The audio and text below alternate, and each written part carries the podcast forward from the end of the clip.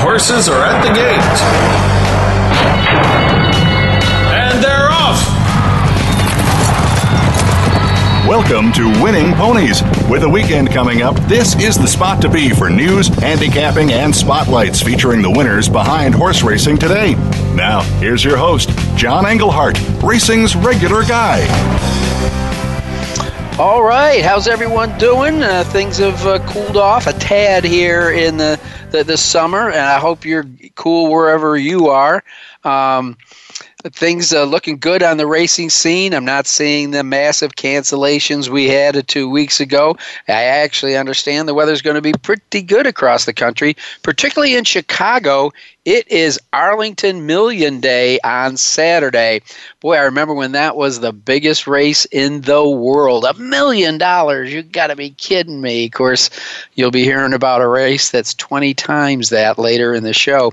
Uh, but uh, so a lot of times people accuse me of being Saratoga centric, but let's face it, in the autumn, in the autumn, in the month of August, uh, it is the summer place to be.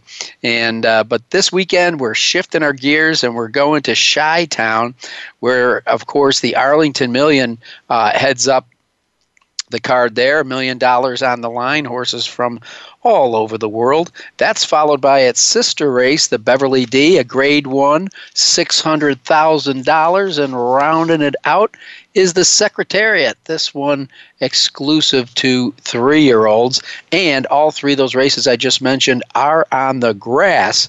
So we don't have to worry about it because uh, from what I have read, it's going to be a nice weekend up there. And helping us with the races at Arlington is a guy that you've probably seen in Louisville quite a bit, and it's uh, James Scully. A lot of times you'll see him uh, partnered up with Joey Dekay and other people uh, on air. They're airing from uh, Churchill Downs. He's also a big fan of Saratoga. Uh, like uh, like me, his uh, family considered the Travers a holy race of obligation. And then our first guest today, guy I love having on. He is just so sharp and so smooth, and that is. Uh, award-winning writer Gary West, and uh, Gary, as you know, he's uh, uh, been there, done that. Uh, you know, been a long time uh, news reporter and out there in Texas, and um, people just respect Gary so much. And this week, I tried to get him on two weeks ago, and he's like, "I can't. I'm going to a memorial."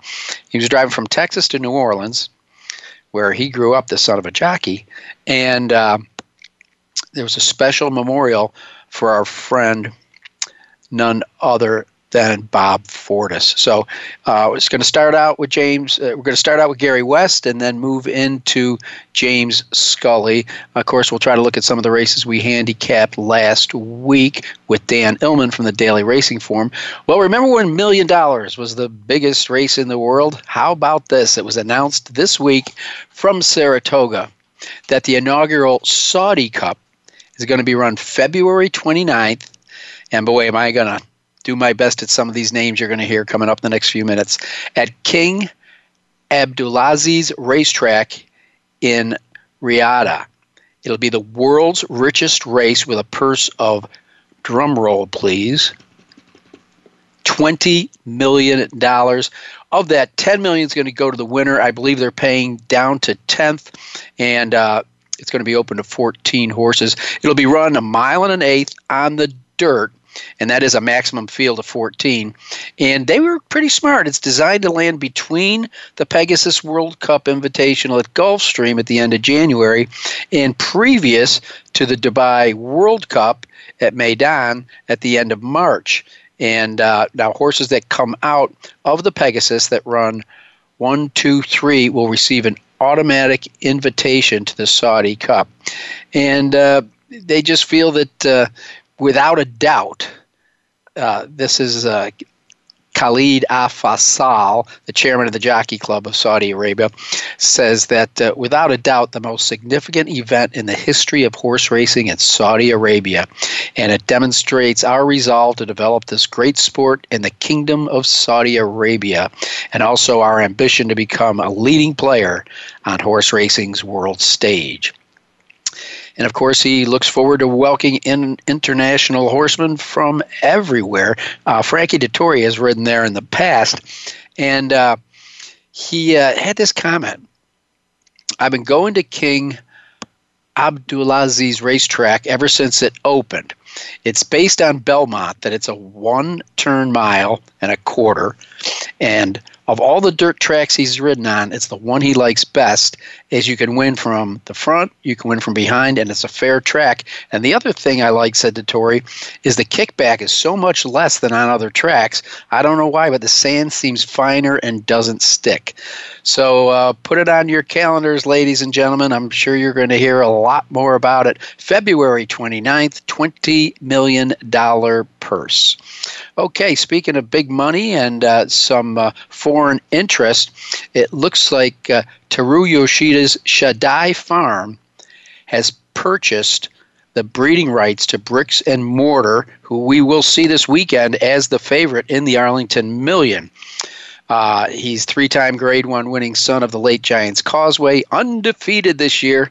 He's won now over 4.3 million in earnings, and uh, that is going to put uh, a big amount of effort on the people of Shadai Farm to get good mares to him. Right. It's not going to take anything at all the way he's going. I mean, totally undefeated this year. Uh, he's overcome some uh, situations that may have put a horse uh, into retirement earlier in his career, but came back to prove he's got a lot of heart and he's a great physical, as they say. Now, he is going to continue to race here in the U.S., uh, probably Breeders' Cup World Championship.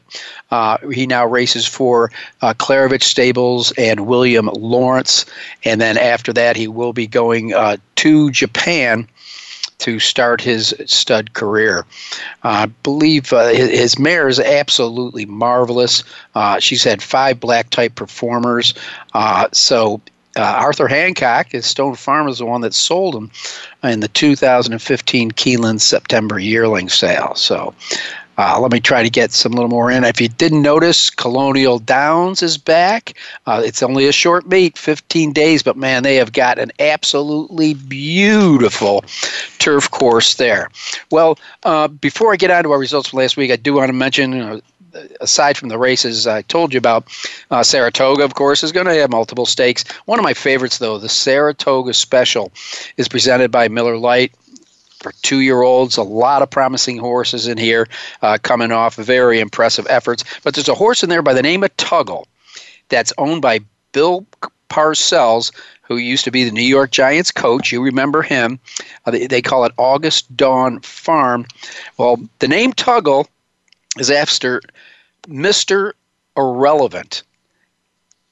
The last player selected in the NFL draft in 1983 was the guy that played for him by the name of Tuggle, and only three years later died of a rare form of cancer. So this is how Bill Parcells is saluting one of his former players that they didn't think would even make it on an NFL team and ended up playing very well for the New York Giants. All right, let's see how many of last week's races we can get in.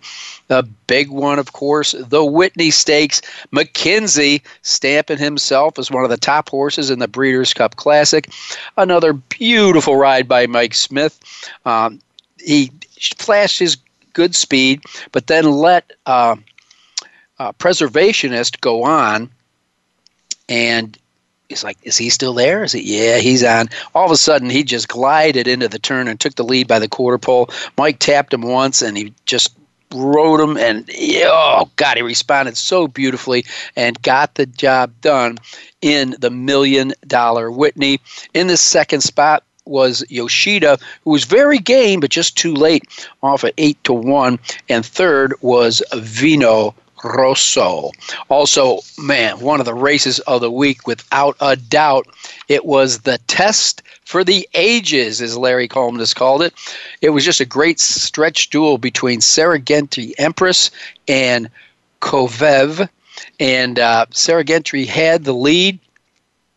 Uh, I was rooting for her. I know her owner. She dug in, dug in, dug in, but uh, so did uh, uh, Covfefe. That's it, Covfefe, uh, one of the talented into Mischief Offspring, and it was a ding dong battle to the end. And Covfefe's had in front at three to one. Serengeti Empress second, and third was plenty of credentials here. Millionaire Bella Fina.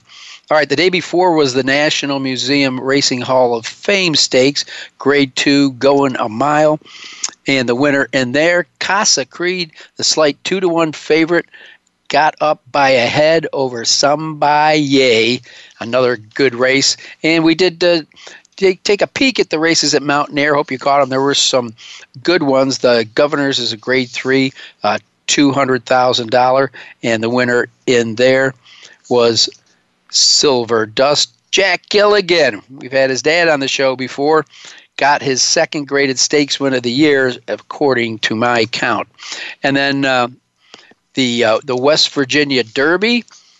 It's a race that's often overlooked. Well, this one was easy. Just go to the window and collect even money on Mr. Money. Now, this three year old colt is really developing into a nice one. You know, he just didn't seem to have the cut early on in the season.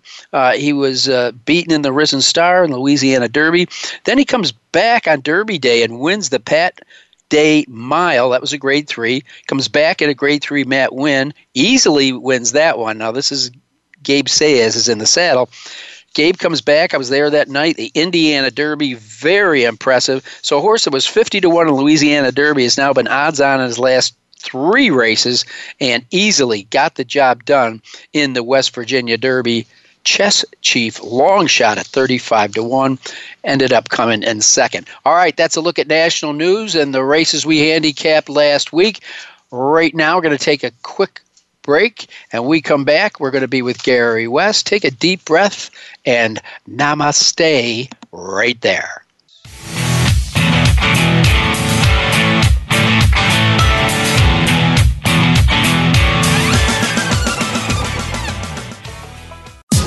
Streaming live. The leader in Internet talk radio. VoiceAmerica.com.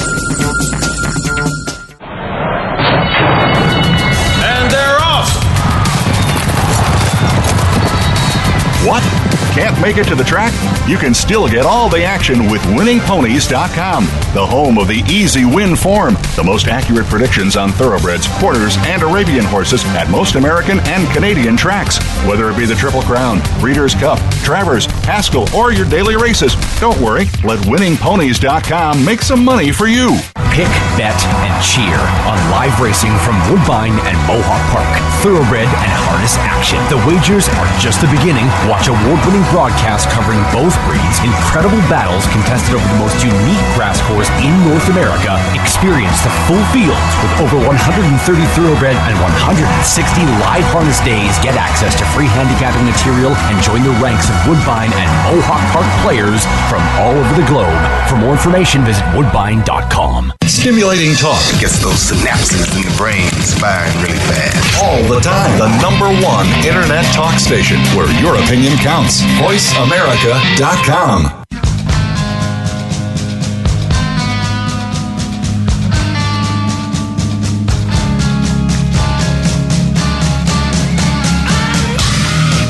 You're tuned in to Winning Ponies with your host, John Englehart. Got a tip for us? Need a tip from us? If you want to talk with John or his guests, the phone lines are now open toll free at 1 888 346 9144. That's 1 888 346 9144. Or you can send an email to show at winningponies.com.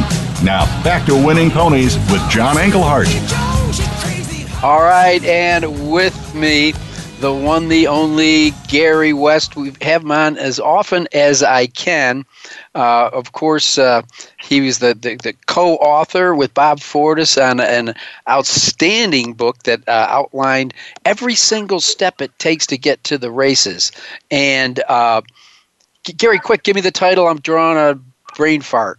Ride. Uh, the title is Ride to Win, and it's. Uh, I think one of the best books written on jockeys, and basically every jockey uh, that was uh, prominent in the last 20 years uh, has a role in this book. And and Bob uh, and I, mostly Bob, interviewed more than a hundred uh, people for this book. So it's, uh, I, I think, a definitive book about how jockeys ride races.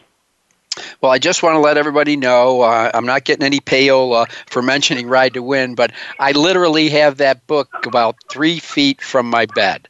And the greatest thing about it, well, there's a lot of great things about it. One of the things I like is that you can pick it up at any point and just read a chapter and be thoroughly uh, educated and entertained. The other thing that I really like about the, the book, uh, it was the way you guys approached it. And like, who would have thought that you'd get a whole chapter out of a jockey's thoughts in the warm up?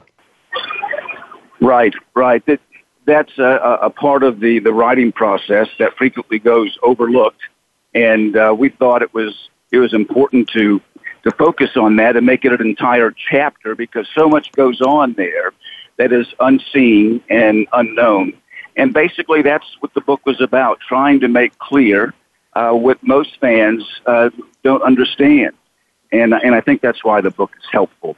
So much goes on in a race, and these jockeys are so talented and have to make so many um, split second decisions that I think we frequently don't appreciate their level of skill and their expertise and their athleticism. So we, we brought them to the fore, and uh, we, we tried our best to explain what goes on out there at the racetrack and even what goes on uh, before the horses are loaded into the starting gate.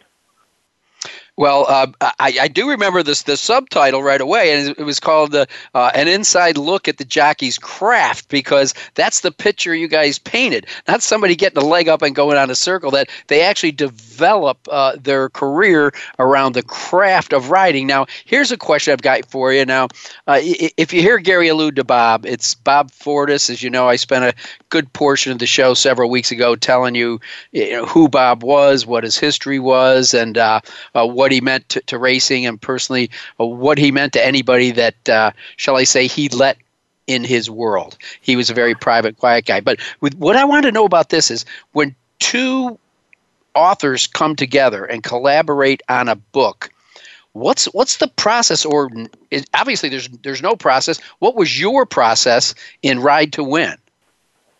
Well, it was actually easy. Um, I realize that for many there might be conflict and disagreement, but Rob, uh, Bob recognized what I do best, and I certainly know what he does best or did best.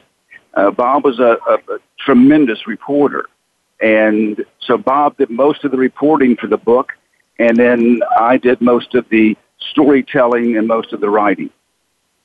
And when we finished, I think we both agreed that the result was was something special. It really was. I mean, th- there was no one chapter where I go, oh, well, that's Gary West, and another chapter, oh, that's Bob. I'm like, what a beautiful blend. It, it worked out. It worked out uh, perfectly. Um, you know, Bob would interview the the jockeys and and then send me those interviews, and I, and I, if I had spoken to jockeys about this, I would add that, and then we put it together and told stories around um, around their their commentary. Um, for example, uh, in the in the chapter on riding a horse down the backstretch, we spoke with, uh, of course, the jockeys of Easy Goer and Sunday Silence because two of the greatest jockeys ever, Pat Valenzuela, of course, and and Pat Day, but also because in the Preakness, that was the the I think the the telling moment that run down the backstretch and and we got each one's perspective on what happened there and why it was important and what their objective was going into that race and what their objective was when they turned down the backstretch. Of course, it didn't work out that way necessarily. And it was, I think, wonderful that these great riders were so candid um, about about these races they rode. Jerry Bailey, for example, many years after the fact, spoke candidly about Cigar's loss in the Pacific Classic. And, you know, I don't think at the time some of these jockeys um, maybe saw it as clearly as they were going to see it later. And that's one contribution the book makes because uh, everything is very clear now in retrospect as, as things usually are. Well, uh, you know, again, a marvelous read. I know that you guys uh, have made a commitment to donating uh, part of the proceeds to the PDJF, which I thought was fantastic. And certainly, I'm not going to wait to the end of the show in case I forget. Uh, Gary West, where would somebody get their hands on? And I'm recommending this highly. Ride to Win. Well, I, I think now the only place to get it would be at uh, Amazon or the the occasional bookstore where you where you find one. I'm up here at Saratoga right now, and I wasn't looking for it, but I was in a bookstore the other day, and they have a great selection of the horse racing books uh, right here on on Broadway, uh, and and came across uh, a, a copy of Ride to Win. I was I was shocked.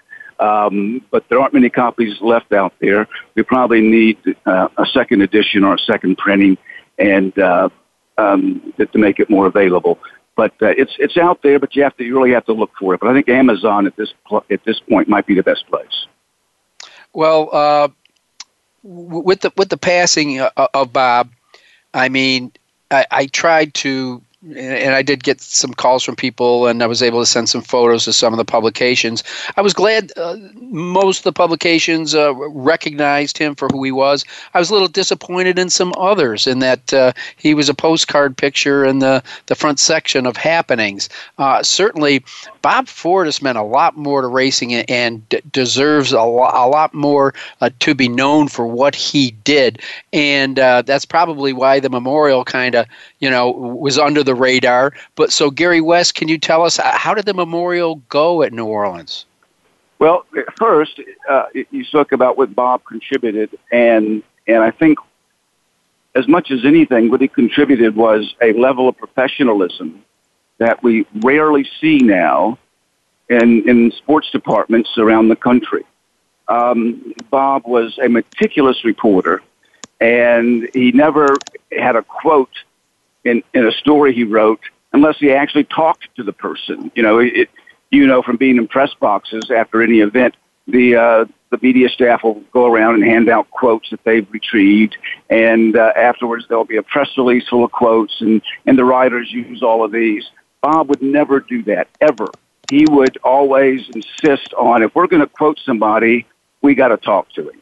And I remember after the incident at Pimlico Preakness Day when when the, uh, the, the the guy ran out on the middle of the racetrack, yeah. and uh, and and Bob looked at me, and I looked at him, and we just took off running for the jocks room, and we were the only two that went to the jocks room to actually talk to the jockeys that were involved in the incident. Now their quotes were all over America, all over the country, in the uh, newspapers the next day.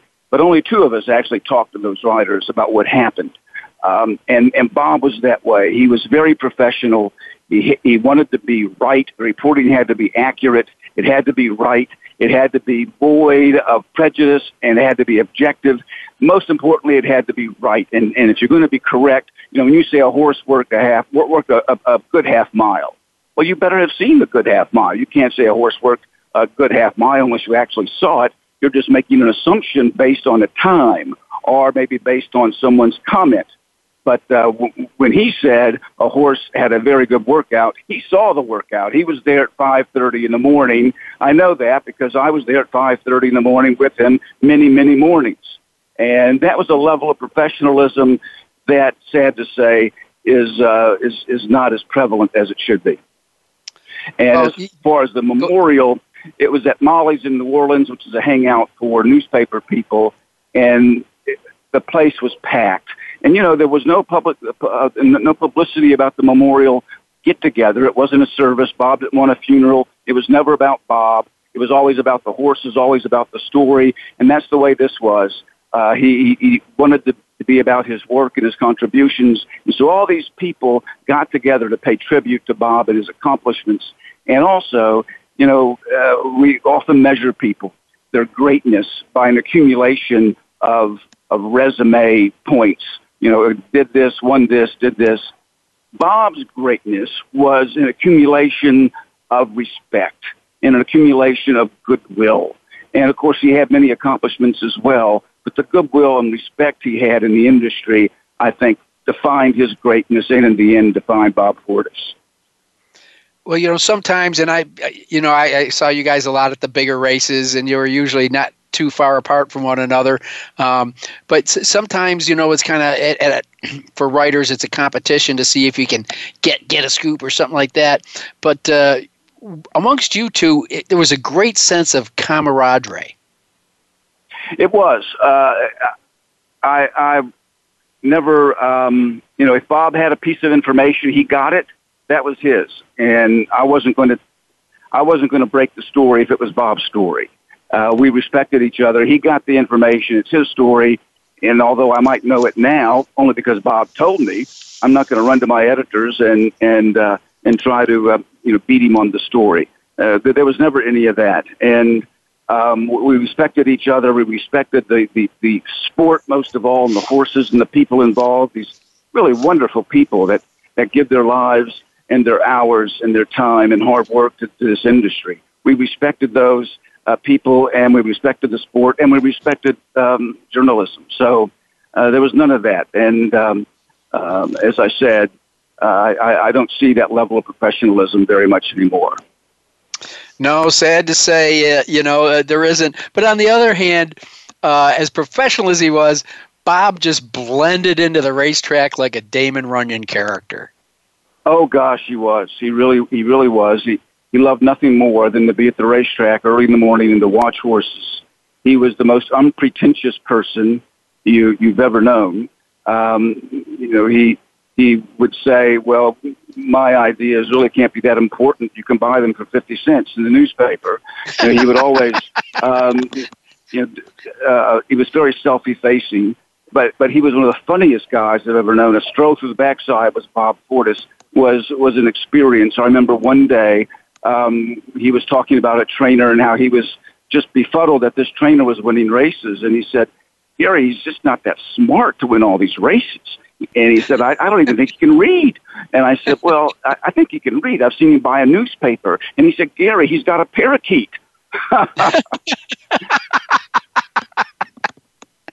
oh, yes, that is Bob.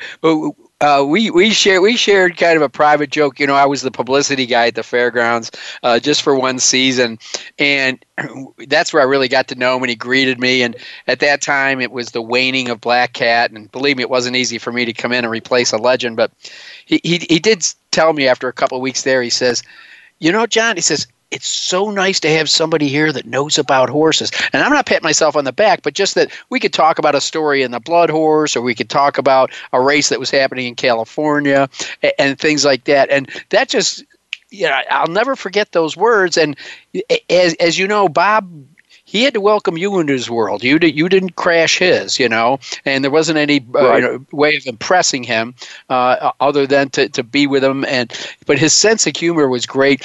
It was it was a short field in the Louisiana Derby. and they hustled this minor stakes horse from Ohio by the name of Joe Weeble into the race. And he, he would bust my chops forever. So, what do you think, John? You're from Ohio. You, you like Weeble's chances in here? Uh, and so every year I would see him at the Kentucky Derby. It might be 10 years, 15 years later. He'd go, Hey, how's Joe Weeble doing? I hear he's a stallion up there. It was just yeah, one of those inside jokes. Guy. People would look at us like, "Who the hell is yeah. Joe Weeble?" These guys are talking right, about. Right. He, oh, he was uh, so self-effacing at at the gathering last week of, of many people who had known him for 20, 30 years. Very few of them even knew he had a PhD.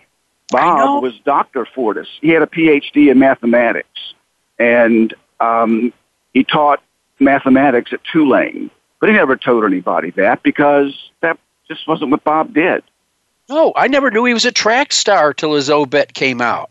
Oh yeah, yeah. He he was a track star. He ran track for Michigan, although you know he he, he perhaps to many didn't look like an athlete. He was a sensational athlete and ran track. Yeah, he was very much a track star. I remember he and I shared um, a few hotel rooms over the years on the road, and we always wanted to be out at the track as early as possible. And I would get up, we'd get up together, and I would go in and take a shower, and he would go out and run. And by the time I, I was dressed and got uh, cleaned up and was ready to go, he had already run four or five miles. I mean, he he could run four or five miles, and, and it seemed like a very short time. Well, Gary West, we could share stories about Bob Fortus all night long, but I'm told I have to go to break. Uh, I always love love hearing you and talking to you. I, I hope you're you're happy and healthy. And I want to remind everybody one more time: Ride to Win, inside look at the Ride Jockey's Craft. Uh, it was. Uh, a great collaboration between two great turf riders. Gary West, thanks for joining us. Thank you, John. Have a good evening. All right, you take care. All right, quick break. And when we come back, we're going to be talking to James Scully, who's going to be our lead handicapper here on Winning Ponies.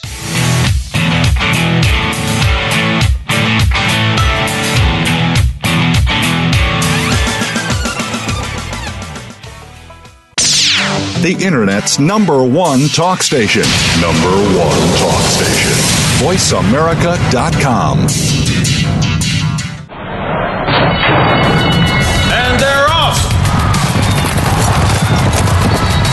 What? Can't make it to the track? You can still get all the action with winningponies.com, the home of the easy win form, the most accurate predictions on thoroughbreds, quarters, and Arabian horses at most American and Canadian tracks. Whether it be the Triple Crown, Breeders' Cup, Travers, Haskell, or your daily races, don't worry. Let winningponies.com make some money for you. Pick, bet, and cheer on live racing from Woodbine and Mohawk Park. Thoroughbred and harness action. The wagers are just the beginning. Watch award winning broadcast covering both breeds, incredible battles contested over the most unique grass course in North America. Experience the full fields with over 130 thoroughbred and 160 live harness days. Get access to free handicapping material and join the ranks of Woodbine and Mohawk Park players from all over the globe. For more information, visit woodbine.com. Now you don't have to stay linked to your desktop or laptop. Take Voice America on the go and listen anywhere. Get our mobile app for iPhone, Blackberry, or Android at the Apple iTunes App Store, Blackberry App World, or Android Market. Streaming live. The leader in Internet talk radio. VoiceAmerica.com.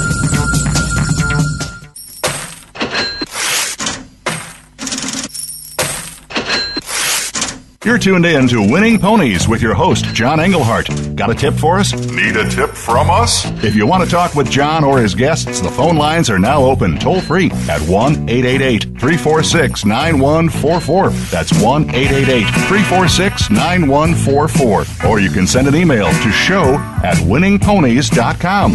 Now, back to Winning Ponies with John Englehart. All right, and with us now, I've been wanting to get this guy on on more than one occasion, I wrote his name down in a program when I was watching the races from Churchill, going, I got to get this guy on winning ponies. And now I finally am. Uh, you've seen him on air, uh, James Scully. Uh, you've also probably seen some of his handicapping uh, uh, tips. Uh, of course, Brisnet, Twin Spires, KentuckyDerby.com. They work him to death, and BetAmerica.com. he, so he he's out there.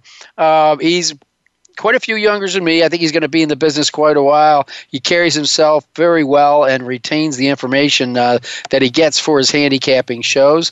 Uh, family was involved in the horse business, and we also share something in that we're both big fans of the Travers Stakes. Although I think the last one I saw was the first one he was the first one he saw, and that's when General Assembly set the track record. James Scully, welcome to Winning Ponies.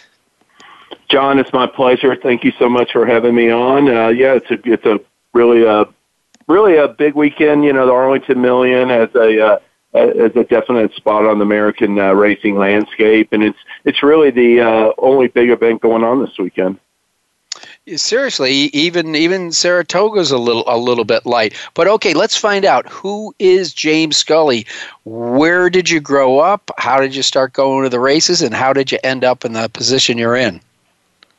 Well, I grew up in Lexington, Kentucky. I was uh, my dad uh, was from Delaware, and uh, I was actually born in Wilmington. But when he when I was three months old, he got a job. Uh, he saw an ad in the Blood Horse and uh, took a job and got started uh, working at the Blood Horse. We moved uh, me and my mom here to Lexington, and uh, eventually went on out on his own, became a bloodstock agent, was involved in the horse business. And as I told you uh, when, when we were talking yesterday, um, our family started going up every year to Saratoga. You know, when I was 11 years old in 1979, And, um, you know, so I grew up going, to, you know, I got a lot of, uh, my dad was involved in Wajima, who was a champion three-year-old 1975. So those are really my first memories of uh, being at the racetrack but I was in the paddock uh, in in '79 as well when uh, Spectacular uh, Bid was in there. So that's really a thrill because we went down in there. It was a four horse field, and I saw him in person, and you know, still remember it to this day. Yeah, and I think he's the last modern thoroughbred to have a walkover was spectacular bid. I could be wrong. There might have been something. That, yeah, I think. Well, I, I I don't know. Maybe did did Sharp Cat have one? There might have been a thing with Sharp Cat where she had a walkover, but uh, definitely. And you know, at the time too, I think there was a little bit of resentment uh, because uh, uh, the, the connections of uh, a bid. I don't think we're aware, but New York had this provision that if it was a walkover, they split the pe- uh, purse in half and gave the uh, walkover winner like sixty percent of it. So it actually cost them money because there were like two or three other horses that were being lined up, and uh, they pulled out. I think in a little bit of unison. But uh, yeah, and then I, I went to school here. I, I went to Transylvania University in Lexington. When I got out of school, John, I got a job.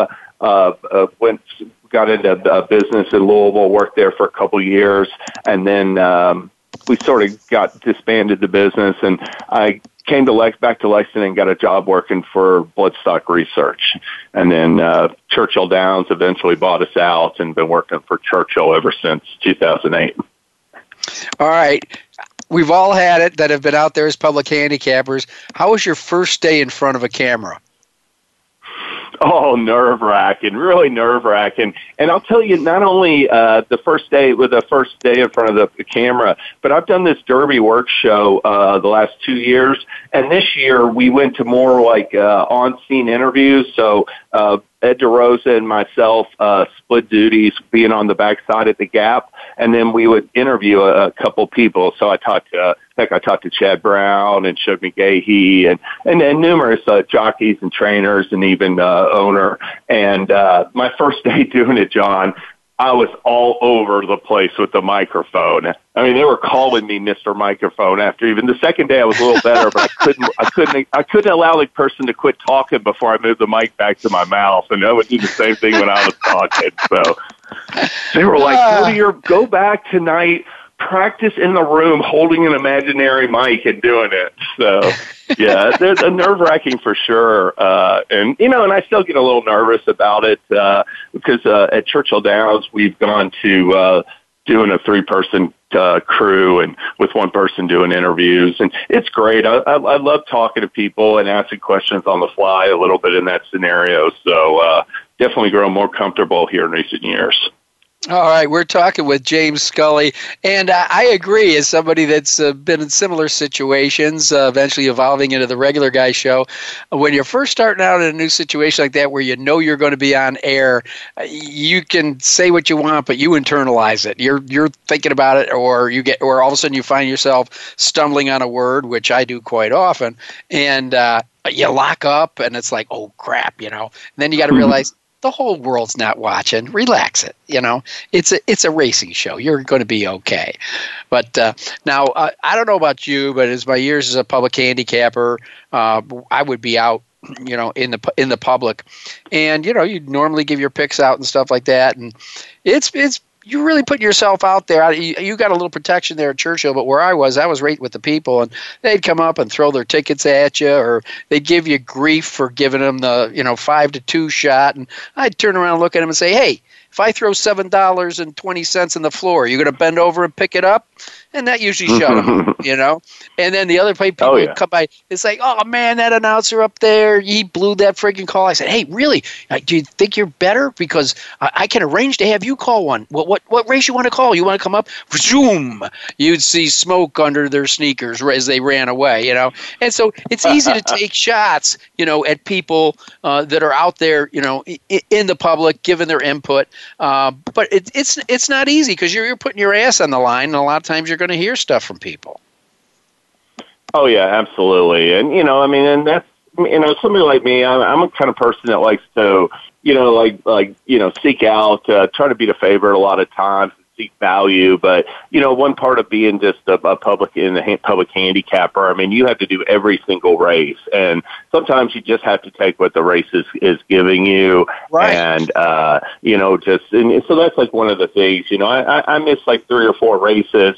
You know, it, it's really just like you you got to compartmentalize it and not let it get you too down. I mean, the whole key to me, really, for just being a successful handicapper uh, and horse player is and you know it's a common phrase in, in all sports I think is you can't get too up and you can't get too down and if you have that mental approach to it you'll you'll you'll learn to uh, deal with the highs and lows better especially the lows all right we're talking with James uh, Scully handicapper you see most of the time at Churchill Downs now have you developed an approach like we're doing the races at Arlington, they're all going to be on the grass. Horses coming in from everywhere.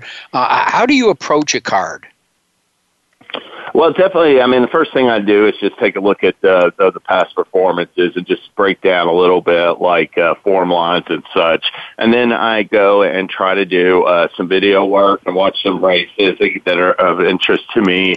Uh, you know, like in a big race, I'll, I'll, I'll do uh, uh, quite a bit. Really take a look at uh, some previous starts, even if I watch them again see if there's anything I missed, and you know, just uh, try to get a feel a little bit for the individuals, and then try to take you know one more uh, comprehensive look at it and you know just uh you know i mean it's it's a to me i i just i view handicapping as a puzzle and you're trying to put the pieces together and and uh you know and part of that is is, is obviously pace analysis. I i find it to be important and uh you know, and, and I don't knock any handicapping approach, you know, whether you use the uh, uh, PPs or uh, uh, different kind of handicapping products, whether they're sheets or numbers or software or what have you. Um, you know, to me, you know, it's it's a matter of finding a comfort zone as a better and uh, and uh, you know feeling confident in it because uh, it's like anything else. You know, you got to be confident when you're uh, when I'm handicapping a race. Uh, you know, it can be beneficial. Well, you know, it's funny. You took the words right out of my mouth. Comfort zone. Uh, you know, I'm not going to elaborate on what I use, but it there it is, and I've developed it since I was a kid, in Saratoga, and it's just so much easier for your eye to go directly to something that you rely on to you know that you think is a key element of whatever race you're handicapping but so many different products have come along over the years, uh, w- whether it be Brisnet or whether it be Winning Ponies, uh, that some of these younger handicappers, sometimes those are the first ones they've ever been expo- exposed to. So over time, that's the one, that's their go to uh, place of information. Yeah. Oh, absolutely. And, and yeah, I mean, you're, I mean, uh, if if that if, if if you're comfortable with that or if if it works for you, I say more power to you. Uh, you know, my uh, my mom loves to go to the races. Uh, and she knows how to what everything in the past performances is, but she's a like a two dollar better, and she likes to bet names and uh, you know, namesakes. I mean, pets, you know, relatives, friends, anything like that, and uh, and, and plus, she'll just better numbers two, six, seven. You know, it's like a combination of all our birthdays, me and my two sisters, and you know, she's had three thousand dollar trifectas before betting two, six, seven. So, uh, you know, if if you can, if you if if you get an enjoyment for it, I'm I'm all for it because you know I I don't fault like anybody that's uh you know i mean like you know part of our you know obviously i work for brisnet and we're selling information and handicapping picks and other handicapping programs and stuff like that uh if if, if you want to do your own work you know more power to you. If you like to look and see what other people think it's the same thing.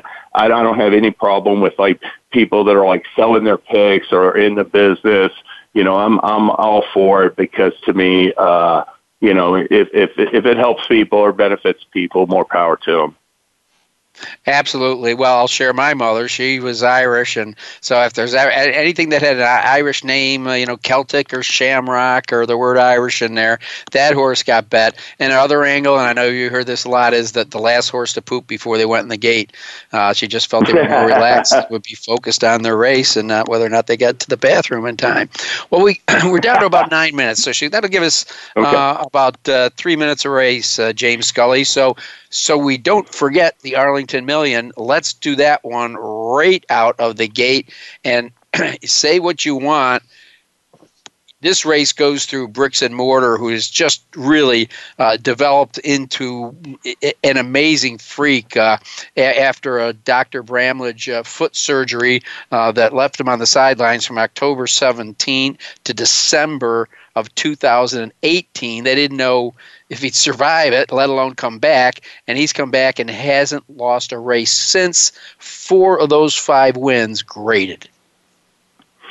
Absolutely, and you're right. I mean, he came back uh, from a, a 14 month layoff last December, and has uh, you know just really been uh, uh, special. Uh, he's the leader right now for Horse of the Year honors. If he wins this race, it will really be a feather in his cap.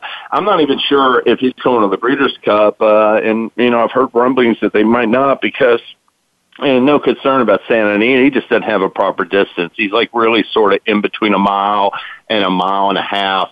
Uh, definitely loves a mile and eighth distance. He won the Manhattan last time going 10 furlong, the same distance as, as this race, and he won, uh, uh, at a mile and three sixteenths. Uh, so, uh, you know, he's going to be tough. I mean, to me, one thing about bricks and mortar is, is that, um, you know, I, I, I know, like, you know, those two races before uh, the last start in the Manhattan, it really had to work hard in that uh, race at Fairgrounds to get up. And then even in that Turf Classic, I felt like the runner-up Qurbaan came back to him a little bit there in the stretch was really, like, short. I mean, it was a strong race by bricks and mortar. But last time in the Manhattan was really an impressive showing. And uh, if he runs back to the race, you know, uh, everybody could be running for second. Absolutely. The one thing about this race is practically every horse in the race except Bandua has the same running style. Mm-hmm. Well, I will say this a little bit about that, uh, and, th- and this is sort of the way I'm looking at the race. I mean, to me, you know, heck, if I'm if I'm going to do like A, B, and C, uh, this isn't necessarily my my strongest like win you know pick of, of the sequence uh, I definitely re- respect Robert Bruce, and I'll tell you uh, that first race of the year in the Fort Marcy that was a bog. Uh, he came back last time in Manhattan, and I think he might have still been a little bit short from a fitness perspective. Plus, he's lost now his last four starts at Belmont, so I'm not sure that's his favorite course. He ran his biggest race last year at Arlington in, in this million, and he could just be sitting on uh, a, a peak effort. But the the horse that uh, it also intrigued me as perhaps like from a perspective, uh, and and definitely as a value play, and it's because of what you were talking about is Hunting Horn. Uh, he's a horse. Uh, he's a four year old colt, uh, Aidan O'Brien. But Hunting Horn is a horse that earlier in his career, even last year, uh, was more of a, a late runner, a, a closer. But he has actually developed, uh, and, and we got a, cl- a glimpse of it on May 11th in the Man o' War at Belmont, where he set that pace that day and wound up uh, being caught uh, in deep stretch, but finishing only a length short of Channel Maker and Arklow and Magic Wand, uh, his stablemate, was third.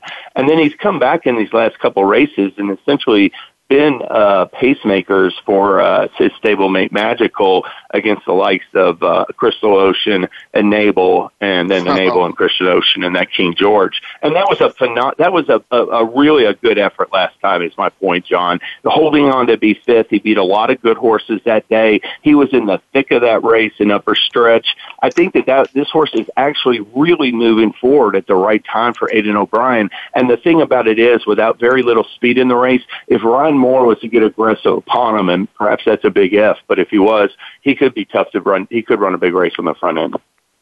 All right, James. Well, we're uh, we're into the final 16th here, and we got two races to go. So let's see what we can do. Uh, the All Beverly right. D, uh, as much as bricks and mortar was the standout in there, I got to say, Sistercharlie is the one to beat in the Beverly D Grade One, 600,000, a mile and three sixteenths on the turf.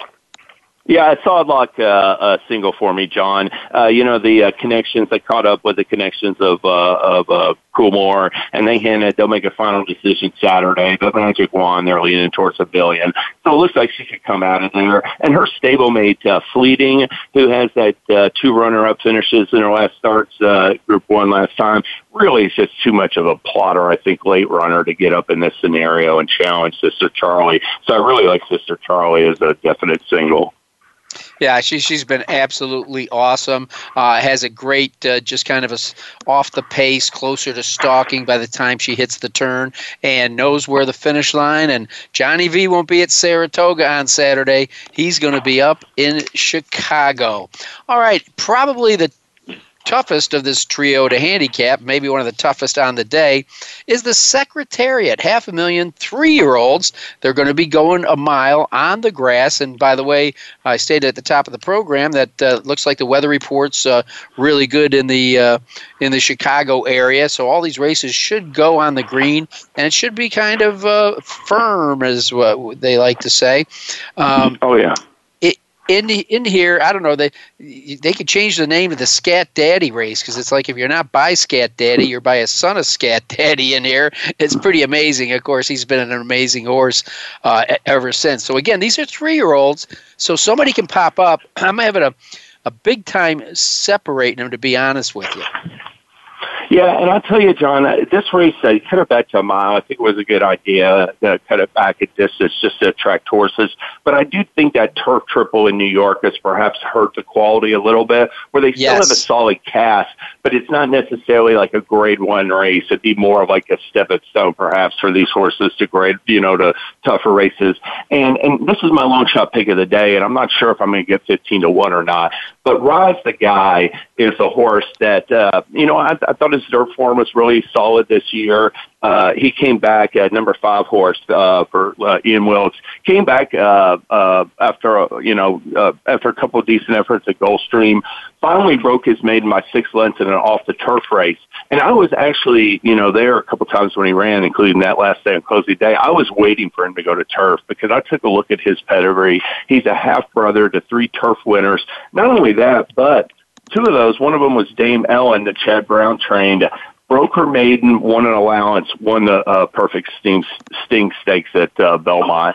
Same situation for another one, Gentleman's Deal, won a, a handicap listed stake, graded stake. So his siblings have gotten good, have carried their form forward. I loved his turn of foot last time. He was a little bottled up inside, exploded for home. That was a pretty uh, deep allowance on the closing day, I thought, and I think he's going to get run a big race.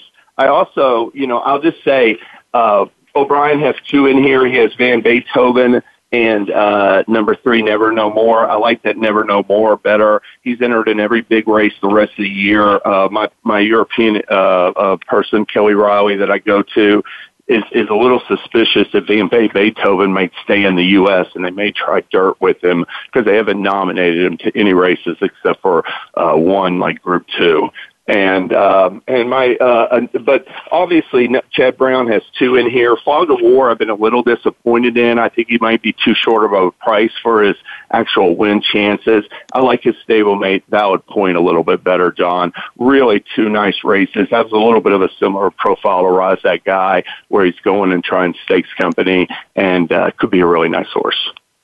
Yeah, we're talking with James Scully, and uh, something I hadn't mentioned that this race was, I believe, always contested at a mile and a quarter, uh, but because of the new New York Triple Crown was scaled back, uh, hoping they'd get horses that were a little bit better at a mile. Well, James Scully, it has been a pleasure having you on the show. Uh, you're in trouble now because I got all your contacts, and I will be in touch with you, uh, particularly when you uh, when the action starts back at Churchill Downs. Is that all right? Absolutely. It'd be my pleasure. I really enjoyed it, John. It's great talking to you, and I look forward to talking to you again in the future. Ah, okay, that's definitely going to happen. We've been talking with uh, James Scully, who you see a lot of times on the broadcast from Churchill Downs always a pleasure to talk to Gary West and uh, really enjoyed his uh, uh, recollections of uh, one of the greatest turf riders and people of all time, Bob Fortus.